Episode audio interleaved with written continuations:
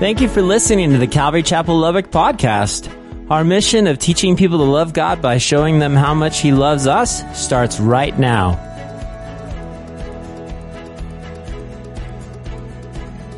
Sometimes the most profound truths come in the simplest of words. Let, let me say that again. Sometimes the most profound breakthrough relevant truths come in the simplest words, and actually they arrive in the most mundane ways.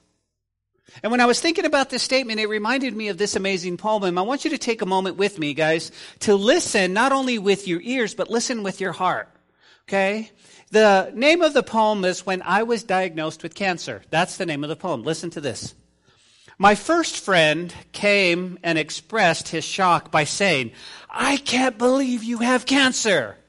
I always thought you were so active and healthy. He left, and I felt alienated and somehow very different. My second friend came and brought me some information how different treatments being used for cancer. He said, quote, whatever you do, don't take chemotherapy. It's a poison. He left and I felt scared and confused. My third friend came and tried to answer my whys with the statement, perhaps God is disciplining you for some sin in your life. Well, he left, and I felt guilty.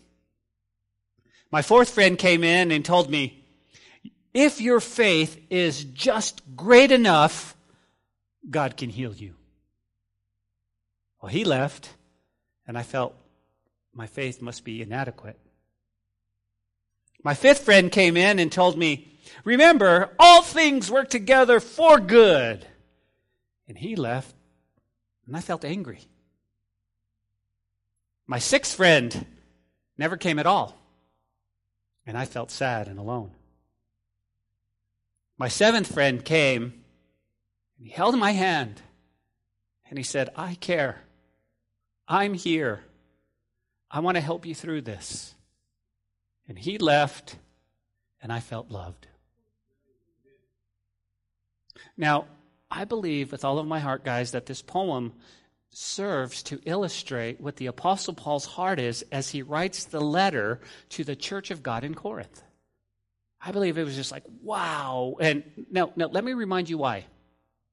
The Apostle Paul's heart, guys, above all else, is to remind us that we serve a God, listen to me, who knows what we're going through and a God who comforts us in all trouble. That's Paul's heart. I want you to think about a moment, um, just for a moment, think about Paul, okay? He writes this in verse 5. He says, For the sufferings, right, the sufferings of Christ abound in us, so our comfort also abounds through Christ.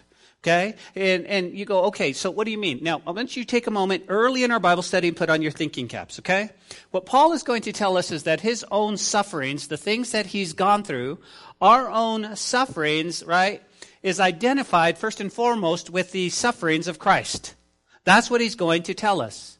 As a matter of fact, if you're taking note in 2 Corinthians chapter 4 verse 10, Paul writes this. He says, "What they did to Jesus, they do to us."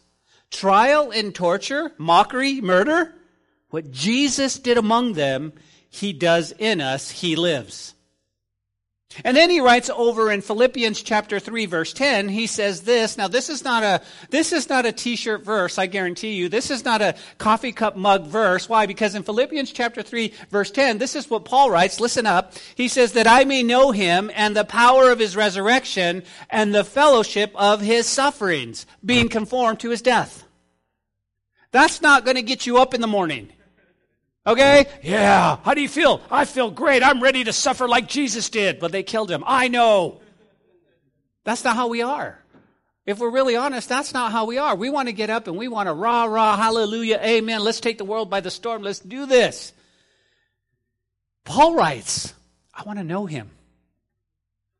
And if I can be honest with you, I don't know if I really want to pray that prayer to know Christ in his sufferings, although I want to know him. It was Pastor Mike MacIntosh who in San Diego prayed that he wanted to know Jesus so immensely, but then he went through a series of sufferings and trials that we all watched him at the conference and went, hmm, do we want that? Do we want to know the Lord that way? So we know that Paul's suffering was to be identified with Christ's suffering. Amen? And we know that the Word of God says that He suffered so that we would be encouraged. But I want you to know the things that He suffered. Now, you don't have to turn there, guys, but you can just listen because I'm going to read them out of the New Living Translation. It's a little bit easier to understand. But listen to the way, the how Paul suffered. And I want you to compare them to your own lives, okay? Listen to what Paul says, 2 Corinthians 11, you can look it up later, verse 23 to 33. Listen, here's what Paul writes. He says, speaking of these super apostles, he says, Are they servants of Christ? Are they serving God? I know I sound like a madman. But Paul says, But I've served him more. He says, I've worked harder I've been put in prison more often.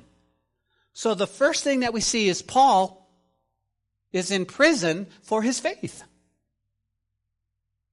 All right, Alex, put your hands in your air. Let's go. What, what, what am I being charged with, bro? What? Because your faith in Jesus. Let's go. What? No, no, no. I have rights. This is America. Really?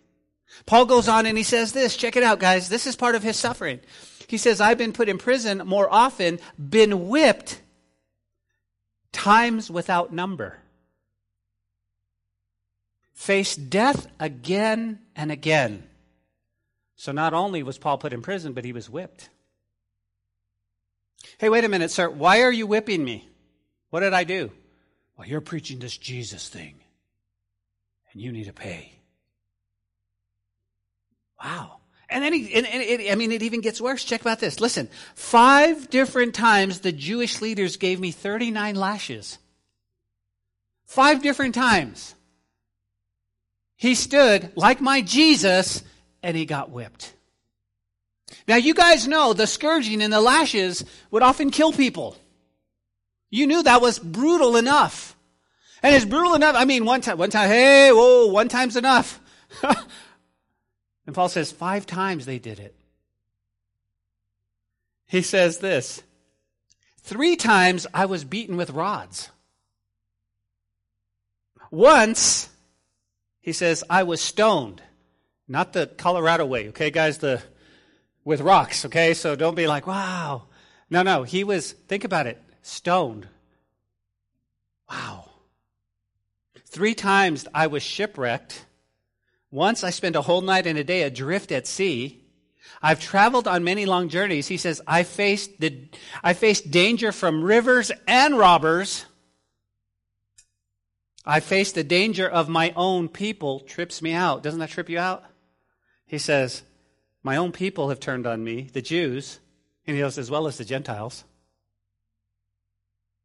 He says, I face dangers in cities, in deserts, on seas. He says, this one, check it out. Ready? I face danger from men who claim to be believers but are not. This is how Paul's suffering.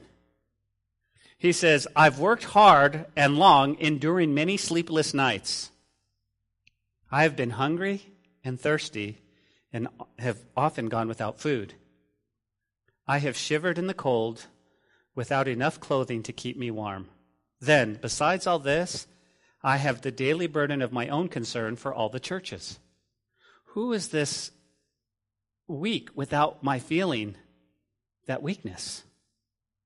Who is led astray that I do not burn with anger?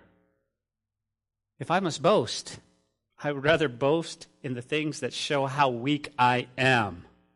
God the Father of our Lord Jesus Christ, who is worthy of eternal praise, knows I'm not lying. When I was in Damascus, the governor uh, under King Aretas kept guards at the city gates to catch me. I had to be lowered in a basket through a window in the city wall to escape from him. That's what Paul writes. That's what Paul writes. Now, when I compare that to the sufferings that I have, I'm not even on the C team. I'm not even going to see the field. You guys know what I'm talking about? Hey man, I've been, been suffering for Jesus, bro. Yeah, really what they do. You know what? They got my coffee wrong at Starbucks. I knew it was a spiritual attack because I told them two sweet and lows and they didn't put him in there. Now I'm being silly, but you guys know how we are, right? A lot of times we go, man, I'm under, I'm under spiritual attack. Wow, I was on my way to church. I got a flat tire. It wasn't all the nails you rolled over. Just, just saying, you know, you got to. I get that. I get that the enemy wants to keep us from coming to church and being part of the fellowship, right? I get it. But I've never been shipwrecked. I've never been in prison for preaching the gospel. Oh, yeah, listen, I'm a real tough pastor right here. Man, praise God, if they come in, I'll have a jail ministry. Really? I would hope so. I would hope so. But Paul says, man, I've suffered for the Lord. I've suffered. And I truly believe, help me, church, I truly believe that Paul earned the right through the sufferings to be able to encourage us and to comfort us during our times of trouble. I believe that. And I don't think, and I think somebody prayed earlier, I think it was Pastor Soph, he prayed earlier that the Bible's relevant. We have to look for I mean, it is. And so you go, yeah. So Paul's wanting to encourage us, and we're right in the midst of this pandemic. We're right in the midst of COVID. We're right in the midst of people going, okay, listen, I'm not, I'm not going out anymore. And I thought, wow, even during an unprecedented time in history, dealing with COVID, dealing with the pandemic, we can see that people are still like this. Do you realize? You go, what do you mean? Guys, I don't know. Help me out here. Have you seen people that are still fearful? Just really, just really. I mean, maybe in your own neighborhood, maybe, maybe just some people. I mean, yeah, we got some people that are like, man, let's go. Praise God. I trust the Lord. But there are also people who are really, really scared. And I was talking to Brother Joseph the other day, was yesterday as a matter of fact, and I said, listen, what we got to do is we got to be sensitive, and I'll tell you why. Because the boogeyman's the boogeyman to the person who sees it, and even though you check the closet and you look under the bed and you're, they're still scared, and that fear is real to them. Can I get an amen? So we're sensitive to that. We're, okay, okay. Listen, you just need daddy to hold you. I understand that. I understand that. But I believe, guys, right now, people are fearful. I, I believe people are confused. Okay? They're getting all kinds of media, all kinds of stuff from all different sources. You should we wear a mask? I don't know. Should we? I don't know. And so we're all like going just you know crazy like this, and and and, and so they're confused. And I got to tell you, they're worrisome. We all try to be strong. How you doing? I'm doing good, bro. Amen. I believe some people are anxious. I would even go as far as saying people get depressed. Would you agree? How about angry? People are angry. We're all on this level. Listen, here's this is what tripped me out, man. This is I'm just like, wow. Now, here's what I want to say, guys. Let me paint the picture, okay? Contextually, in context. Why is context important?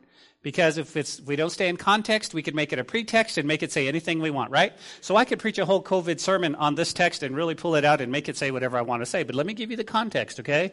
The context is so important because I don't want to stand before a holy God and say, oh yeah, I wanted numbers. I want to stand before holy God and say, this is what, this is what it is. Paul is writing to a church to correct some problems. This church was swayed by false teachers and they stirred up uh, people against Paul. Paul sends Timothy to Corinth to deal with these difficulties, and upon his return, he is just rejoiced that, that they are, that, that they've had a change of heart. Now, most of them, but not all of them. So he writes to express thanksgiving for their repentance and also to offer encouragement and comfort. Okay? So that's context. But I want to apply them to our lives today. Okay? I want to reel it in, if you will, to 2020. How so? We are in a major pandemic. Pastor, you said that. But it's but it's not the virus that I'm worried about. It's the fear.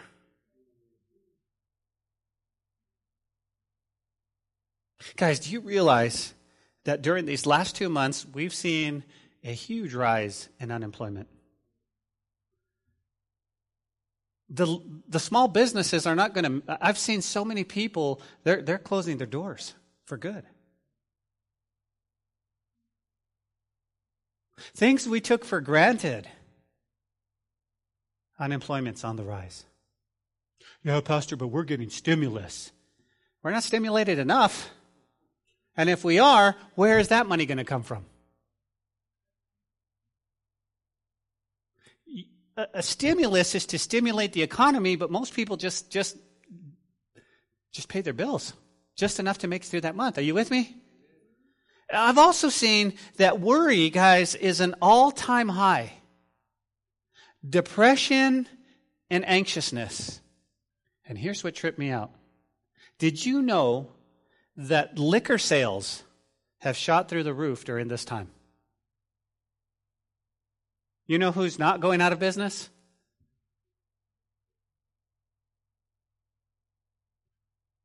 Did you know that during this time, guys, that child abuse is at an all time high? Did you know, guys, that I looked the other day and the suicide hotline was up 800%?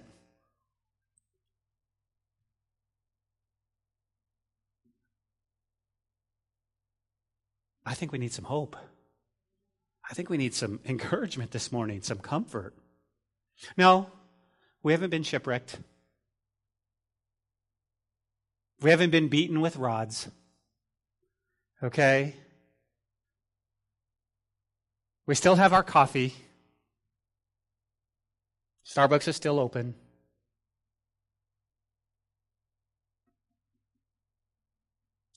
But we're living in a world that's really, really scared right now. So, as we come into our text, guys, if you're taking note, here's what Paul's going to break this down, okay? He's going to give us the salutation, like he does. First, first couple of verses, okay, is, is all about, about salutation. Hey, this is Paul. And then, and then from verse 3 to 11, he's going to give, he's going to share God's goodness. Okay? So that's where we pick it up, guys. Second Corinthians chapter 1. Notice what Paul says. Notice, let's get the encouragement. Paul says, Paul, an apostle of Jesus by the will of God, and Timothy, our brother, to the church of God which is in Corinth, with all the saints who are in Achaia, Grace to you and peace from God the Father of our Lord Jesus Christ. Now, I want you to see the greeting. This is amazing, right? This is amazing. Why? Because there's just so much here and there's so much that we got to glean from it. Let's do some work to unpack these verses. We know that Paul is the Apostle Paul. Okay? Whenever you wrote a letter back in this day, here's what you would do. You would say, this is who it's from. Now, our day is a little bit different. We say, you know, to whom it is, hey, I'm going to write to Alex, dear Alex, and I tell him blah, blah, blah, blah, blah, and then I say, he'd have to turn it over to see who it's from. Not, Paul says, this is Paul. Everybody got that? Well, who was Paul? Paul, do you guys remember, was, he used to be Saul, right? And he used to be Saul of Tarsus. He was a persecutor of the church until he met Jesus face to face on the road to Damascus. Now, here's what I want you to see. Here's how I want us to inventory our own lives, okay? We know that real change will be in our heart when we meet Jesus face to face. That's when true transformation happens. There are people who can go to church, nothing wrong with going to church. There are people who could go to church all of their lives and never, never meet Jesus. I heard a story of a 72 year old man who attended church for all of his life, came forward, and got saved. And the pastor asked him, he goes, No, no, you've been in our church for, for 50 some years. What's the matter? He says, I've attended church, but I've never surrendered my life to Jesus. And today I heard. Wouldn't that blow you away? Because we naturally think, well, you go to church, you do, you know, you're a great giver. But wait, but Paul, Saul became Paul when he met Jesus face to face. You can find that story in Acts chapter 9, by the way. We learn that Paul is an apostle, one born out of due time. Okay? You can go back, you can look at Acts, you can see how they picked Matthias. They were studying the scripture. Peter does that. That's a whole nother sermon. But now Paul says, I'm an apostle, and he says something very interesting. Why? The, the word apostle is sent one by Jesus Christ. So we get our root word missionaries when we send you out different places. But do you guys realize that we're missionaries in our own neighborhoods? And we need to be, we need to be sent out from our houses in our neighborhood? I think when this whole um, pandemic started, I don't know, we, we did a neighborhood worship, okay? And we put on music and we invited the whole neighborhood. You guys would not believe this. You guys would not believe this, okay? All we were doing is, okay, we're going to set up a speaker. We're going to play just some worship songs, and we just want the neighborhood to come out. And it wasn't preaching, it wasn't church. Do you know how many people said, took the flyer said, No, I go to this church? No, I go to this church. Uh, we're not, we're not inviting you to church. We're just saying, come out in the neighborhood and worship with us. We want to be, we want to be strong together. But you saw how cool it was when all of a sudden we put the music and the neighbors came out there. Oh, they're, oh, they're strong. And then these neighbors and this neighbor. And you're just like, wow. We need, we need to be sent in our neighborhood, guys, to tell people about Jesus. That was the first time part of my eyes were opened that the church is not the building, but really go out. Paul is an apostle sent from God, but notice what he says, and here's what's key. And here's what he wants to, he says, by, how guys? By the will of God, through the will of God. Paul's going, listen, I didn't choose it myself. I didn't choose it. Listen, I was going to persecute, and God showed up and he said, he says, I'm an apostle by the will of God. And I think that's important. Why? Because your calling is not going to be you going, hey, I choose to be, I'm going to be a pastor, I'm going to be a missionary. God has to call you. God has to call you. You don't know how many pastors quit every Sunday night only to try it again Monday morning.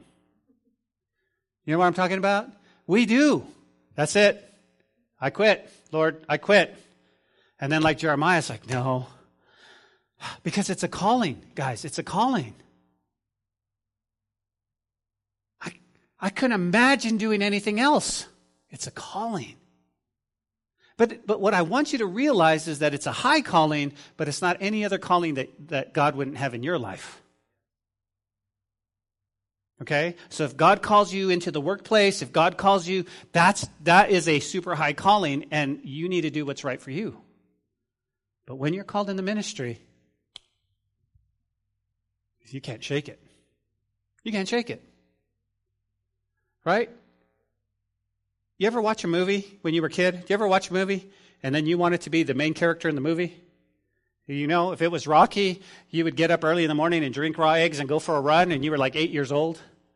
Right? And, and you're just like, I'm going to be Rocky or I'm to be, I'm going to be, you know, Lieutenant Mitchell from Top Gun. I'm going to go into the, you know, I'm going to be a fighter pilot. We all wanted that. But what happens? Eventually, you go, that was silly, right? When God calls you into whatever ministry you're going to do, you can't shake it.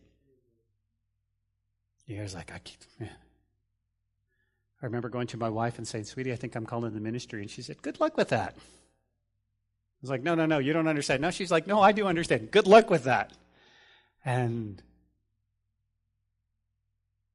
this is what Paul is saying. He's saying, I'm called by God. I'm called by God. Who's he writing to? He's writing to the church of God. Okay? Not a label, not a denomination. He's saying it's God's church. It's located in Corinth. If it was us, it'd be to the church of God in Lubbock. Thank you, Joe. In Lubbock. It's, we're all, listen, we're all one church. We're all one church. And then Paul writes this, guys, and you need to catch this. Here's the first. Here's their first um, inkling of gra- of hope and comfort. He goes, what? He says, "Grace and peace, grace to you and peace." What do you mean that? Well, here's what we got to get. And I sat there and I meditated on yesterday. You cannot experience the peace of God until you experience His amazing grace. Can we get a louder amen? amen. Here's why. Here's why. We have to check our heart and go, Am I really at peace? Am I really at peace? Why? Because if I don't have the peace, then I don't understand His grace. And if I don't understand His grace, then I take the grace of God and I put it right here, and then I come to this side, and then I've got to work. And I've got to do just enough work where I feel like God is satisfied with me, and then we can have. No, no, no. Here's what I want you to do. Guys, if you don't have the peace in your heart, if you're watching online and you don't have the peace of God in your heart, check the grace of God. Go back and study His grace. Go back and study that God saved you not because of who you are, but because of who He is. That God loves you not because of who you are, but because of who He is. And that Jesus died on the cross because of he's because he's love and he wanted to reconcile us. And 2,000 years ago, Miss Tiffany, he looked across and he said, Yes, that's the one. And Mary goes, Why would anybody save Miss Tiffany? Because God is love. See, that's where, that's where I fit in. What do you mean? We are misfits. We're broken. We're mess ups. We're messy. And when people tell me that, you know what I do? I agree. Lisa, do we agree? Phew. Are you a mess up? Amen. I mean, how could the Apostle Paul goes, I'm a sinner. By the way, I'm the chief of sinners. He's like, I get it. Thank God that Jesus dies for the chief of sinners and the mess ups. How many of us have it all together? When we got it all together, we got it down. None of us. It's Sunday morning, we're here, and we're just like, man, praise the Lord. What, I don't know what to do. Thank you, Jesus. And let's be honest, okay? Let's be honest. Let's search our own hearts. When we all get to heaven, and you will, because of Jesus, Amen. we'll be wondering how we got to heaven. I made it. I didn't think I would. Wow. Seriously. You're here? That's awesome, right? Because we really don't think we get to, we go to heaven. We really don't think so because we've been instilled that it's our works that get us to heaven, not God's grace. Anyways, I'm, I'm really taking a lot of time, but let's get into some really goodness, okay? Here's the goodness of God. Now, if you're taking note, you really need to jot this down. Why? Because Paul uses the term comfort, or at least its root word, 10 times in these first 11 verses. 10 times he's going to say comfort. And I was like, wow. Okay? And so what he's going to do in these next verses, guys, he's going to he's going to write about his gratitude for God's goodness. You go, how so? Okay. Well, Paul begins the letter with the blessing of God rather than his typical thanksgiving. If you look at all his letters, he's like, I want to thank, I want to thank, I want to thank the God, I want to thank you, God. He's coming out now with, with just the blessing. And in this portion of Scripture, here's where it's going to meet the road. Here's where we can take it home. Okay? He's going to discuss the comfort of God during our sufferings, our stresses. He begins by stating that experience of comfort and suffering enables him to comfort others. That's what he says. Look at verse 3. He said, Blessed be the God and the Father of our Lord Jesus Christ the Father of mercies, the God of all comfort, who comforts us in our tribulation. Why, Paul? That we may be able to comfort those who are in any trouble with the comfort which we ourselves are comforted by God. Can I just have your attention for just a moment? Paul starts off by praising the Lord. If you are feeling stressed today, if you are suffering, if you are worrisome, if you are anxious, if you are depressed, start by praising the Lord. Just take a moment, get with God, and just praise Him. Some of us do prayer walks where we walk around the park or whatever. We just praise God. Just praise, praise the Lord, praise God. I praise. Sing, sing and praise. This is what Paul does. Why? Because he is the God of all comfort. How does he comfort us? He comforts us in tribulations and troubles with his Holy Spirit. Everybody say, How? With his Holy Spirit. Okay? Well, what do you mean, Ben? Guys, look at verse 3. Look at verse 3. Paul said, Blessed be the God, right? And Father of our Lord Jesus Christ, the Father of all mercies, the God of all, what's that word? Comfort. Okay? Now here's what I want to show you. If you're taking notes, the Greek word is paraklesis, okay? And we, we have the root word as paraclete, and, and basically what it is, it's the Holy Spirit coming alongside us. It's the comfortos to bring comfort. So what God is going to do is He looks at your stress. He looks at your circumstances. He looks at what's going on in your life and He sends the Holy Spirit so that you can have comfort. That's the Word. That's the Word. Okay? The Holy Spirit. So, here's the thing, guys. Ready? In our world, whether COVID-19 or something else, remember that God the Father He's going to bring comfort in a crazy world. Man, this is good. Man, this is good. Here's what I want you to think about it. The one thing we need right now is peace and comfort. Here's what we're thinking. Man, I just wish things would go back to normal. No, what we really need is we need peace and comfort during the storm. We need to stand out on, uh, uh, uh, in the storm and just be like, I'm not worried. I'm not worried. My God is so much bigger than this. Yeah, bro, but what if you die? For me to live is Christ, to die is gain. Amen. Let's go. Let's go. Let's do this. Come on. Yeah, but what if you get sick? Man, I'll witness to the nurses. What if I don't get sick? I'll witness to the nurses. Do you guys see what I'm saying? For me to live is Christ, to die is gain. Okay? And here's what God's going to do. Okay? He's getting ready to come for his bride. And what he said, he says, he says, listen, I've got to clean up I got to clean up the church. There's going to be some folks that are tares in the church. They're not wheat. They look like wheat, but they're not wheat. I got to get them out. And I'm going to come for a, a bride without spot or wrinkle. Are you ready? Now, here's what I'm saying. Some of us think, well, what should I do? What should I do? What, what should we do, Tiffany? We should plan our lives like he's not coming back for 100 years, but we live our lives like he's coming back in the next five seconds. Man, we, that, that'll bring peace, right? Okay? Because we got Jasper. Jasper's going to grow up. We got a little Jasper. Jasper. Uh, we got to dedicate Jasper too, by the way. So y'all need to come to church because we're going to dedicate Jasper pretty soon. But here's the thing: why are we going to dedicate him? Because we're going to plan our lives like he's not coming back for hundred years. Jasper's going to grow up. He's got to go to college. He's got to he's got to give Adam gray hair like most kids do. I mean, that's good. He's got to do. But they're going to live their lives at their home at their jobs. Like Jesus is coming back right now. Guys, it's not an act, right? It's not an act. Alex, you don't act like a Christian. That's good because God's not looking for actors. He's looking for people in their heart, right? Amen. So we need some we need some peace and comfort. We need we need him to come alongside. We need some encouragement, right? So what's the first thing we do? Becky, Praise Him. I'll praise you in the storm, right? Praise Him. That's the hardest thing to do. Listen, I love to get on top of the mountaintop. Praise the Lord. Uh, this is the mountain. But praising Him in the valley, man, that's hard. Praise Him when, when, when your world is falling apart, that's hard. But that's where character comes in, Joe. That's where we go. I praise Him in the valley. Job said, How can I praise him when things go good, but not when things go bad?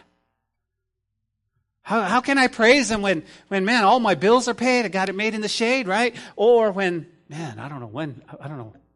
I don't know. I don't know. What's the reason? What's the reason? Verse 5, he says, For as the sufferings of Christ abound in us, so our consolation also abound through Christ. What is he saying? You guys ready? Check this out. We have plenty of hard times that come from following Jesus. Can I get an amen? Do you know what I'm talking about? We have plenty of hard times. And it's the crazy. Nobody gave me an amen on that. Amen. Okay, thank you. I, I, just wonder if you're all asleep right now, okay? We'll have, y'all are thinking, yeah, we have plenty of hard, we are. Because you follow Jesus, you're going to have hard times. You will. You will. People are not going to like you. What? I want everybody to like me. They're not going to like you. Not everybody's going to like you. But what Paul says here is, man, you're going to have plenty of hard times. And they go, yeah. He says, but we'll also have good times when he comes alongside us to bring us comfort and encouragement.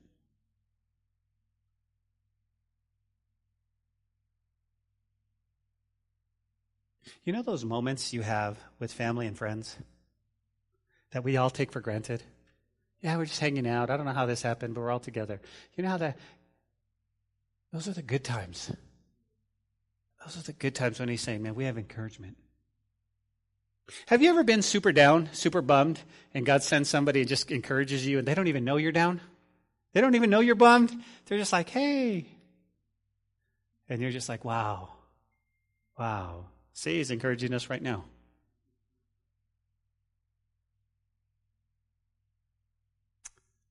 There's a hymn. Let me see if I can find it here. There's a hymn, guys, that that I love, and uh, let me read you the lyrics, okay? In the hard times, it's a hymn. Sometimes the day seems long, and our trails hard to bear. We are tempted to complain, to murmur and despair. But Christ will soon appear to catch his bride away all tears forever over in God's eternal day. And the chorus goes like this It will be worth it all when we see Jesus. Life trials will seem so small when we see Christ. Listen to this one glimpse of his dear face, all sorrow will erase. So bravely run the race till we see Christ.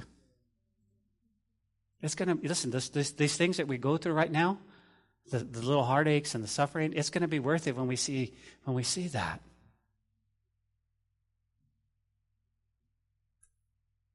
This is what Paul writes. Paul writes, guys, in, in chapter 4, verse 15. Listen to this. He says, All of this is for your benefit, and God's grace reaches more and more people. There will be a great thanksgiving, and God will receive more and more glory. Okay, stop. Lay your attention, please. What happened to Paul? I want to know what happened to Paul. What do you mean? Something changed inside him. When he met Jesus face to face, he was transformed that he is all about people. There's something, and I want that gospel. Do you understand? I want the, I want Paul said because he goes, listen, all the suffering, it's for you. It's for you. He says, why? Because as you see God's grace in my life through suffering, he said, man, you'll give praise to God. I've never seen that more real than when I saw Nathalie go through cancer. There she is, hooked up to chemo, walking down the halls ministering to people. The nurse had to say, Get in the chair. Well, hold on. Can I pray for you? I'm just like, Man. But she was showing God's grace, and people would ask her, She'd be flat on her back, guys, so tired. To, How you doing? I'm okay. Just a little tired.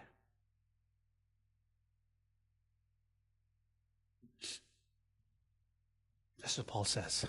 Paul says that. Look at verse 6, guys. Now, if we are afflicted, it's for your consolation. That's another word for comfort. And salvation, which is effective for enduring some of the sufferings which we also suffer.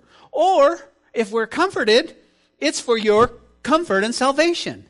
Our hope for you is steadfast. Why? Because we know that as you are partakers of the suffering, you will also be partakers of his is consolation, but the root word is comfort. Okay?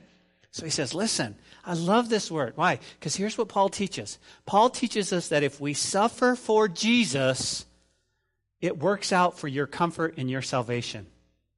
And if we're treated and helped along the way, we're encouraged in that help as well. Guys, when we suffer, it benefits both you and us during this hard times. This is, that's what it's about. Now, listen, nobody gets up and buys the t-shirt and says, hey, I want to suffer today. We don't want to, we don't like suffering. We don't want to go through hard times. I don't. I don't. I don't want tribulation. But I know that, that I live in the real world and things are going to happen. But I want to glorify God in that because I know somebody's watching. They're saying, wow. Wow. Guys, think about it. Our hope, guys, he says, our hope in you is never shaken.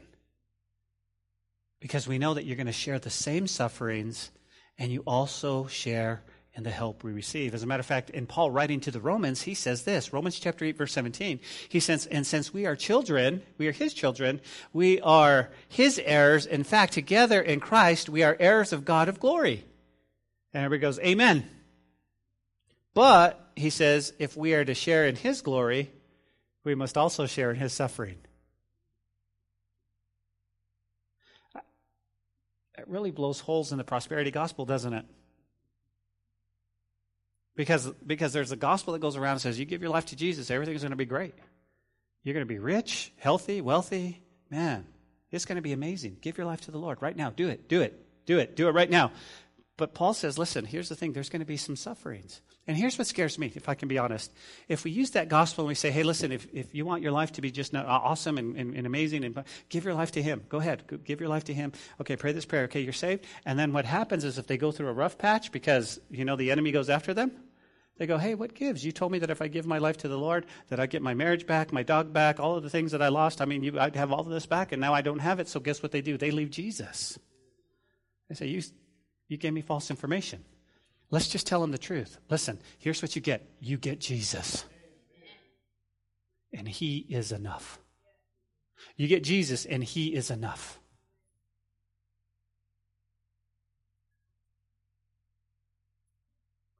Over here, look, guys, look. He says in verse 7, and our hope, everybody see that? For you is steadfast. The word hope, I love the Greek word in this because it really pops here, guys. The Greek word here is elpis, E L P I S, and it refers to a confident expectation of deliverance.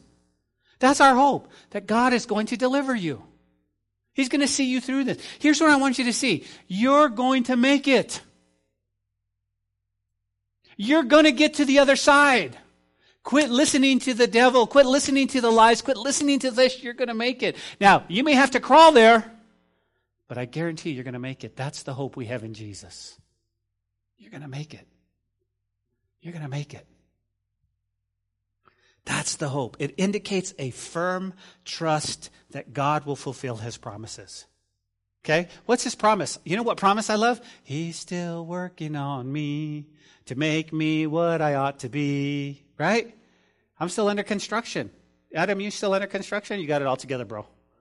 Because if you don't, you come up here, bro, and you teach. Because, I mean, I'm telling you, right? Jesse, you got it all together? Huh? Right? Paul? Paul's got it, man. Yeah. No, we're all under construction. He's working on us. He's working. And all of a sudden, when you think you're, hey, I'm doing pretty good, I'm doing pretty good, he shows me another layer, and I'm like, oh.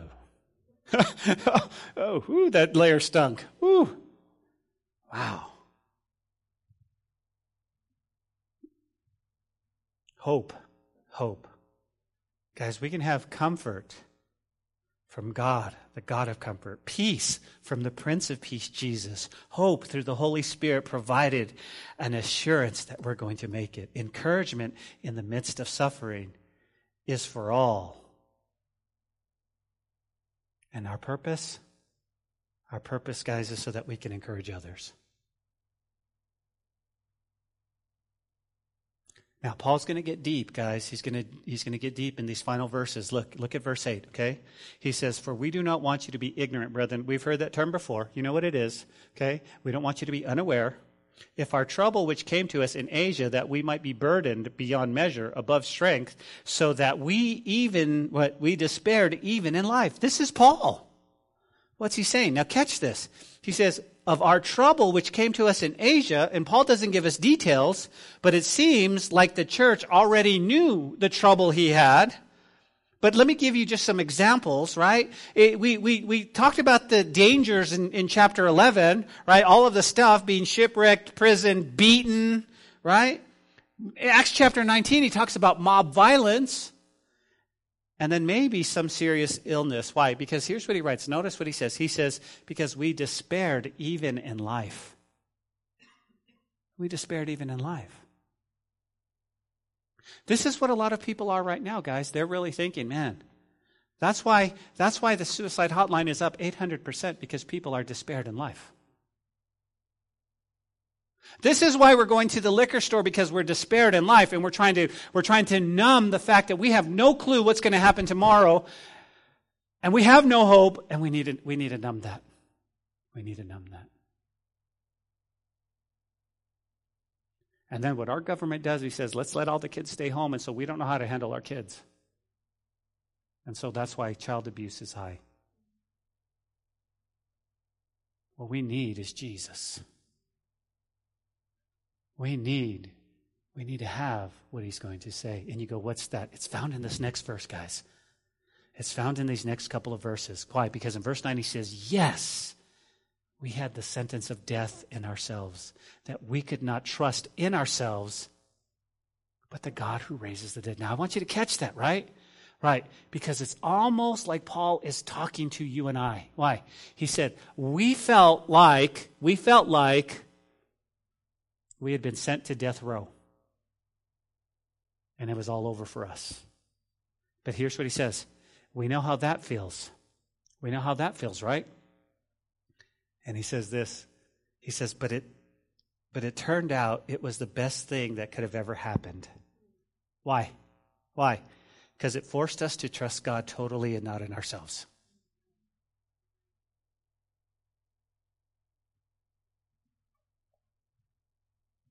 Jasper's going to ask you 20 years from now, tell us about the great toilet paper shortage of 2020. Right? And you're going to say, you know what we had to do? I don't even want to tell you what we had to do.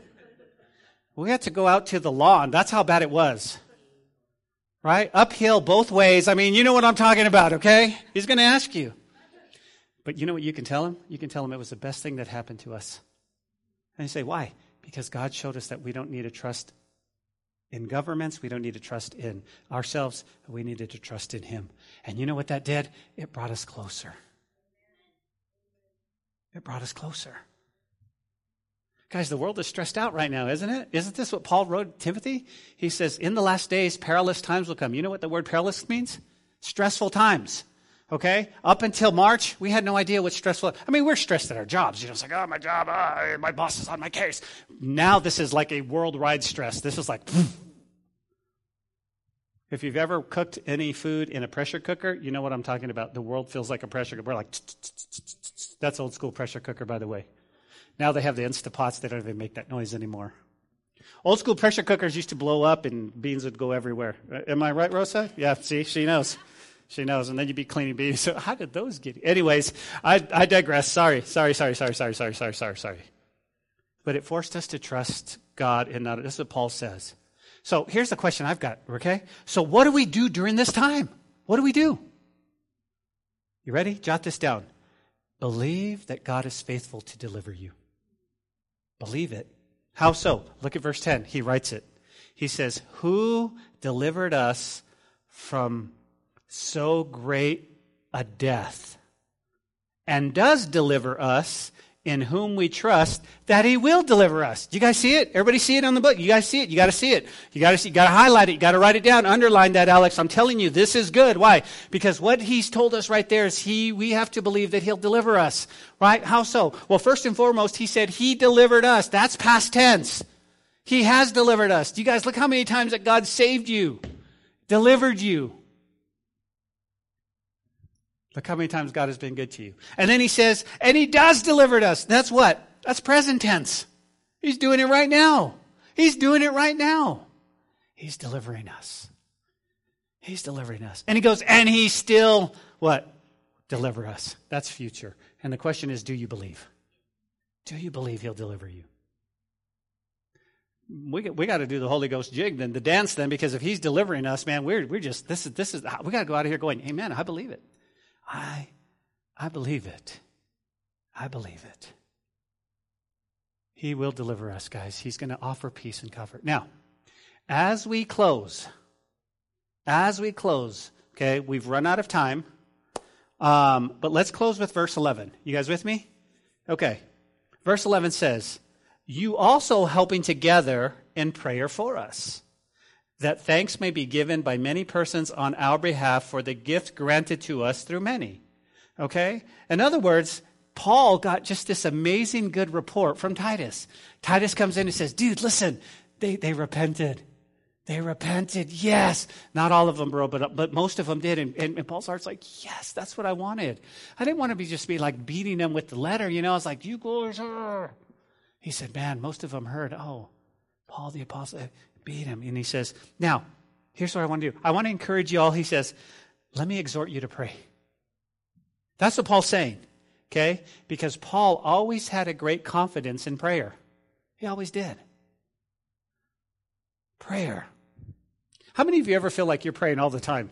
Like you're praying all the time, praying without ceasing. Like you're not even really like, you're not going, okay, bow your heads, Lord Jesus, I pray. How many of you watching feel like that, right? But, but here's the thing. Here's the thing. It seems like we're constantly just praying. We're just praying. And we're driving down, Lord, you just, Lord, help me today. And there's anybody, and then you go into you do whatever you need to do, and you're just constantly, it's just that, that's what praying without, pray, praying without ceasing means. It's just you're constantly thinking and you're just talking to God. Wouldn't it be cool if Christians looked like a bunch of weirdos? You go, what do you mean? Because we're always praying. We're just talking. Bro, who are you talking to? I'm talking to God. Where is he? He's all over here. Right? We do this, we do this in the car, don't we, when we're singing? And then and then somebody looks over and you're just like, right? And they're just like, whoa, that she's really good. She's really happy. Right? Let's do this. Let's do this, okay? Next time you pull up to a light, just be like this. Just praise the Lord. Just be praying. And then kind of peek and see if the people next to going to be like, and just give them the thumbs up. That'd be cool. Wouldn't that be cool? But that's what I'm saying, guys. Paul says he, he, he's praying. We're praying. We feel like we're constantly praying. Jesus told us pray without ceasing. As a matter of fact, he writes in Romans chapter 15, verse 30, he says, Now I beg you, brethren, through the Lord Jesus Christ and through the love of the Spirit, that you strive together with me in prayers to God for me. Hey, let me ask you this. Can I count on you, church, to pray? To pray for each other? To pray for me? To pray for our church? We need to pray. We need to pray. We need to ask God what He's doing and follow Him.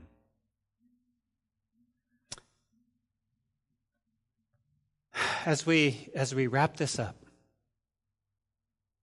listen, today, whether you're watching online or you're listening by podcast, or maybe it's on the radio, listen, if you're needing comfort today, see, you might be the one with cancer. Or COVID 19 has stressed you out, or you're mourning the death of a parent that you miss dearly, or maybe it's a child, or maybe it's a brother.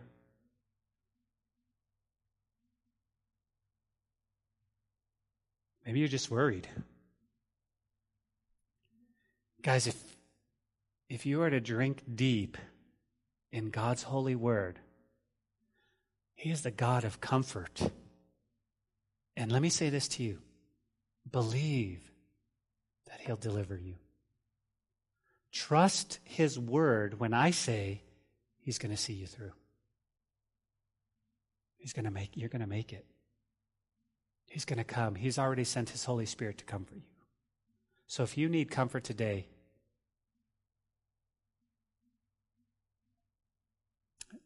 If you're here today and you're doing well, can I ask you this? Would you be the seventh friend in our poem? Would you have a heart of Jesus and bring comfort and peace and encouragement and love to those who need it? You know, Ben, I'm doing great, man. Things are good. I'm doing great uh, I, I never missed work. We still have money. We've got food. Then be the seventh friend because there are people that need you to come hold their hand and say, I'm here. You don't understand. I don't understand, but I'm here. I'm going to walk through this with you. That's what we need. We need to be seventh friend people with the heart of Jesus.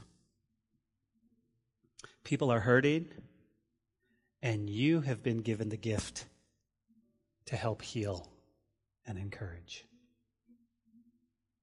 Let's pray. Father, we thank you today for your word, God, the truth in your word. We thank you, God, that you bring peace and comfort. And I never want to leave a broadcast or, or a service, God, without inviting people to the Prince of Peace. And I pray right now for your Holy Spirit to move. With every eye closed and every head bowed, How many of you, under the power of the Holy Spirit, would feel the conviction that God has been speaking to you and you need to give your life to Jesus? How many of you would say, Pastor, I don't know if I'm right with God. I, you were saying some things, and I don't even have that peace that you're talking about. And you said that, that Paul found it in Jesus, and you found it in Jesus, and, and, and, and I don't have Jesus. I've never had a, re- I've, I've gone to church my whole life, but I've never had a relationship with Jesus. How many of you today would say, Pastor, would you pray for me? I want to give my life to Jesus. All you have to do is just lift up your hand here today. It's between you and God. If you're watching online, maybe God is speaking to you and you're saying the same thing I need Jesus in my life.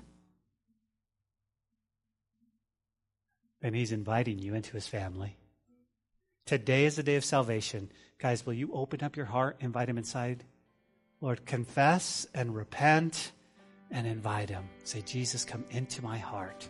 I believe in you. I'm going to follow you. And if you've done that with all of your heart, just pray to Him. Just pray in your own words. There's no magic formula. Just pray. But we'd like to know about it. So if you can drop us a comment or send us an email, we'd love for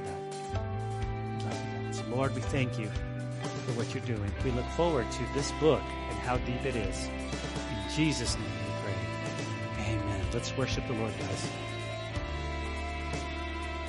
Hey, this is Pastor Josh. I hope this message has encouraged you in your walk with Jesus. If it has, we would love to hear your story of how it has impacted you, or especially if you responded to the invitation to receive Jesus into your heart as your Lord and Savior. To get in touch or to receive more information, please contact us by phone at 806 799 2227 or send an email to calvarylubbock at hotmail.com. Again, that phone number is 806 799 2227. Also, if you want to partner with us financially to take the gospel to West Texas and the world, please click on the donate button on calvarychapellubbock.org. Thanks for listening to the podcast. May God richly bless you.